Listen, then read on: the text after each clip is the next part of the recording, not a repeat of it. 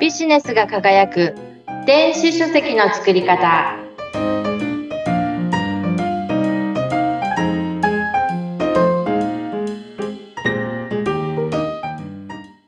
こんにちは電子書籍プロデューサーの吉岡美方ですアシスタントの織出健一です。よろしくお願いしますお願いします。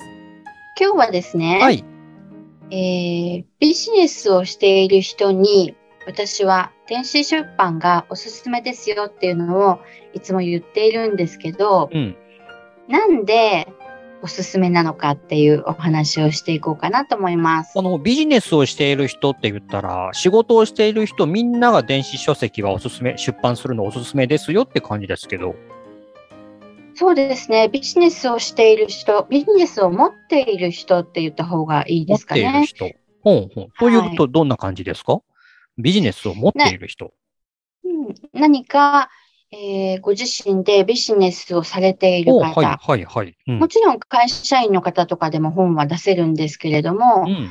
もし、えー例えば、オリリさんでしたら、インタビュアーとかアナウンサーとかいう肩書きでビジネスをされていますよね。はい、はい。で、お客様、クライアントのためにお仕事をしてっていう、うん。えーそういうビジネスをされていると思うんですけれども、はいええそういう方でも、はビジネスを持っているっていう、うん何言ってんの私。いいやいやいや、よくわかります、わかります。うん。あの、そういう自分、何かをこう、えーお客様に対して喜んでもらえるみたいなことをしている方であるならば、っていうことですよね。そうですね。うん。あの、まあ、起業家の方であったり、会社を運営している方はもちろん、一人でビジネスをされている方とか、家族経営でもいいんですけれども、何かビジネスをしている方は、本当に電子出版がおすすめなんですよねじ。ゃあ、幅広い方がおすすめっていうお話ですね、今日は。はい。はい。よろしくお願いします。はい、よろしくお願いします。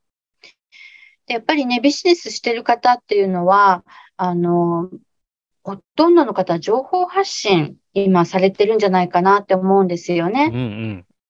特にこのコロナの時代になって、あの、対面で何かをするっていうのが、どんどん減ってきていますね。はい皆さん、オンラインに移ってきているので、なので、情報発信がすごく以前にも増して重要になってきてます。はい。で、ブログであったり、SNS とか、メールマガジン、YouTube とか、いろいろなあのメディアを使って皆さん情報発信をしていると思います。はい。ちなみに、おじりさんはどれかやってますか？あ SNS ともやってるし、ブログも、まあ、あるし、まあ、ありとあらゆるものをやってますね。あ、素晴らしいですね。素晴らしい。皆さんね、やっぱりこう、今何をしているかとか、どういうビジネスをしているかとか、いろんなことをいろんなメディアで発信してますよね。えええで、情報発信だったらね、そういうのでもう日々やってるんで、もうそれでいいじゃないですかって思う方も多いんですよね。えうん。だって多くの人にそれで届けてますもんね。うん。うん。なんでわざわざそれを本に、あの電子出版にしなきゃいけないのっうてん。思う方も多いんです。うん。ただ、えー SNS と電子書籍っていうのは全く違うものなんですよね。はい。で何が違うかっていうと、まあ、電子書籍っていうメディアの特性が関係してきます。はい。例えば、SNS っていうのは、あの、SNS を使う側の人ですね。はい。おりでさんの投稿を見てくれる人たち。うん。うん。うん。その人たちっていうのは、何をしに SNS に来てると思いますか？何をしに？どんな時に来てると思いますか？僕が SNS を見てるときだと、まあちょっと時間が空いたときに見ているっていう感じですかね。うん、そうですよね。はい、はい。ちょっとした隙間時間にスマホ出してみたりとか、なんか、うーん、なんかつまんないなみたいな時にちょっと見るかちょっとね、時間あるときっていうか、暇つぶしっていうか、そういうときにもう見たりしますもんね。うん。そうですよね。SNS っていうのは基本的に暇つぶしのメディアって呼ばれてます。はい、はい。時間を埋めたりとか、なんか、な何ではないけど、なんか楽しそうなことあるかなとか。そういう状態でユーザーは SNS に来ます。はい。と皆さん大体集中してない状態ですよね。あ、そうか。う。うんんうん、うん。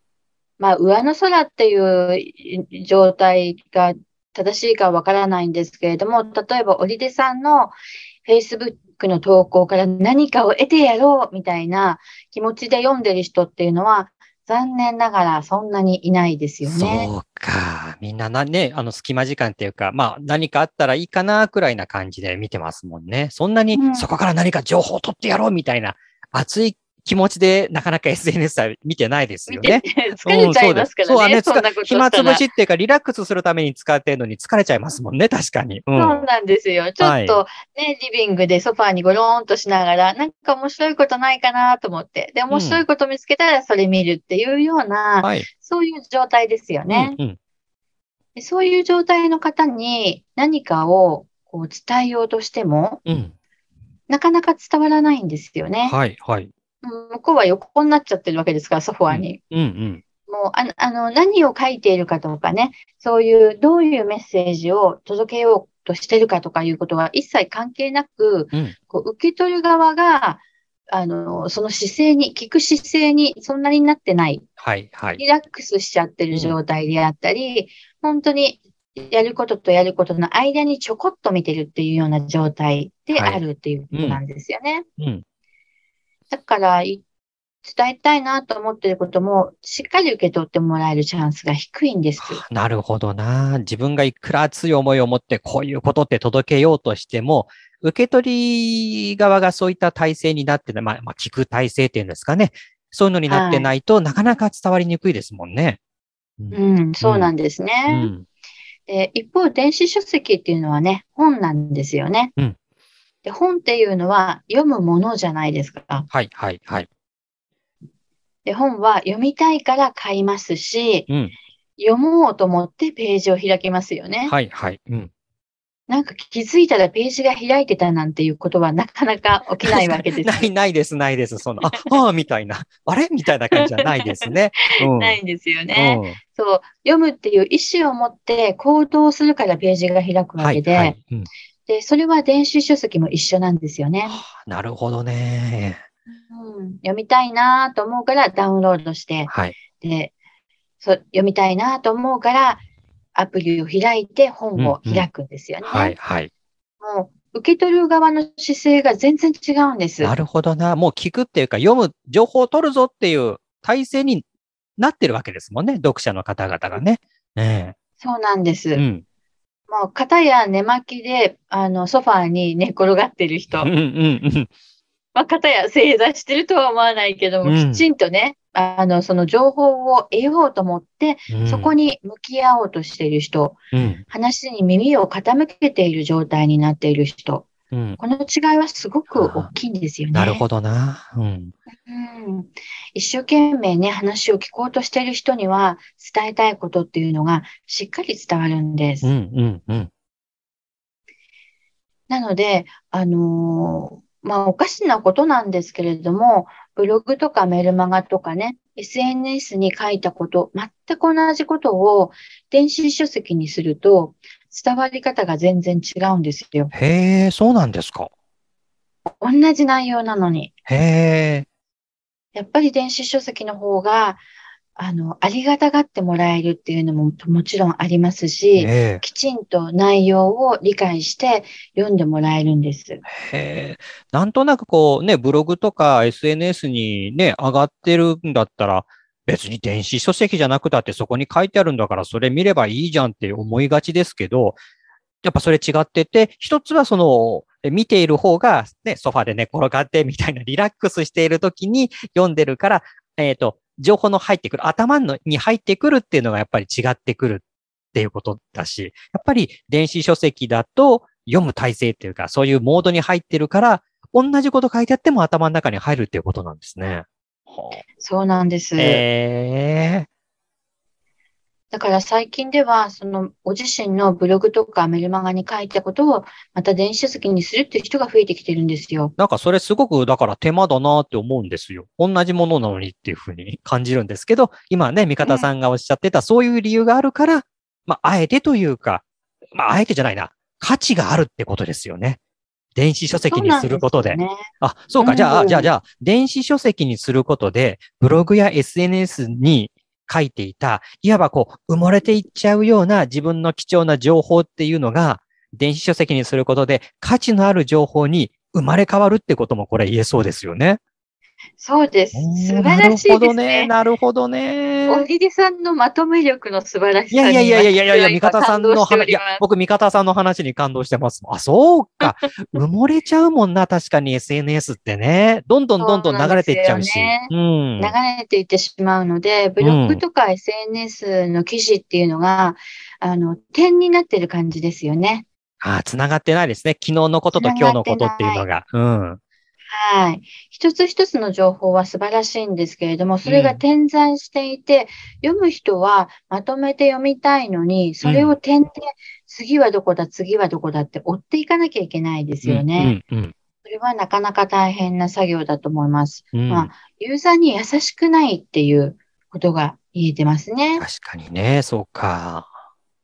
うん、でも本にすると、読んでほしい一番大事なことっていうのをまとめて一つにの場所にうん。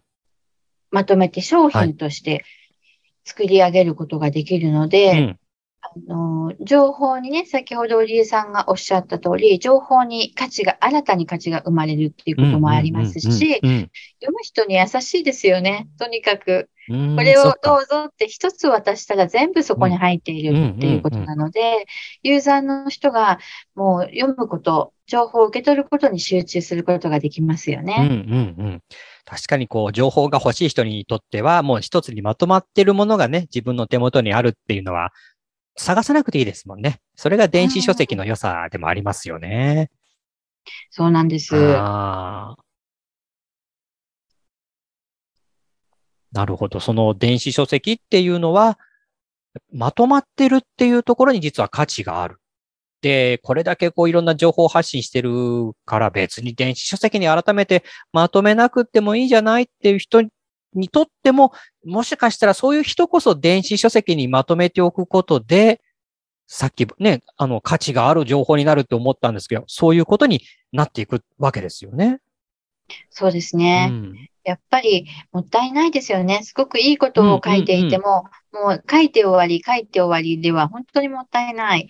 何年前に書いたものでもすごくうん貴重なお話であったり、うん人を救うような話を書いていらっしゃるはずなんですよね。うんそれはやっぱり再利用した方が絶対にいいと思います。ね、だって見てもらいたいと思って書いてるわけですからね。それをやっぱり一つの形にまとめて、きちんとまたね、再活用っていうようなことだし、ね、それでまた見たいと思ってる人に、熱量のあるね、見たいと思ってる熱量のある人に届けられるっていうことであれば、それはやっぱり電子書籍にまとめるべきですもんね。そうか、そうか。うん、うん。まとめたことでさらに伝えたいことがよく伝わるから、うんうんうんこれも本当にやった方がいいんですよ。そうですね。うん皆さんに絶対やってくださいって皆さんに言ってるんです本けれども。当ですね。だから、あの、電子書籍って、いや、どう、な、今更そうやって書くことないよって思ってても、いや、SNS やってますよね。ブログやってますよねって、もう、そ、それが、もう電子書籍の、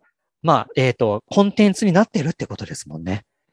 はい、そうそうそうその通りです。で、それでね、あの、手軽に出せてコストも安くて、売れたらお金が入ってくるかもしれないなんてことになったら、それやっぱり、やってみる価値当然出てきますもんね。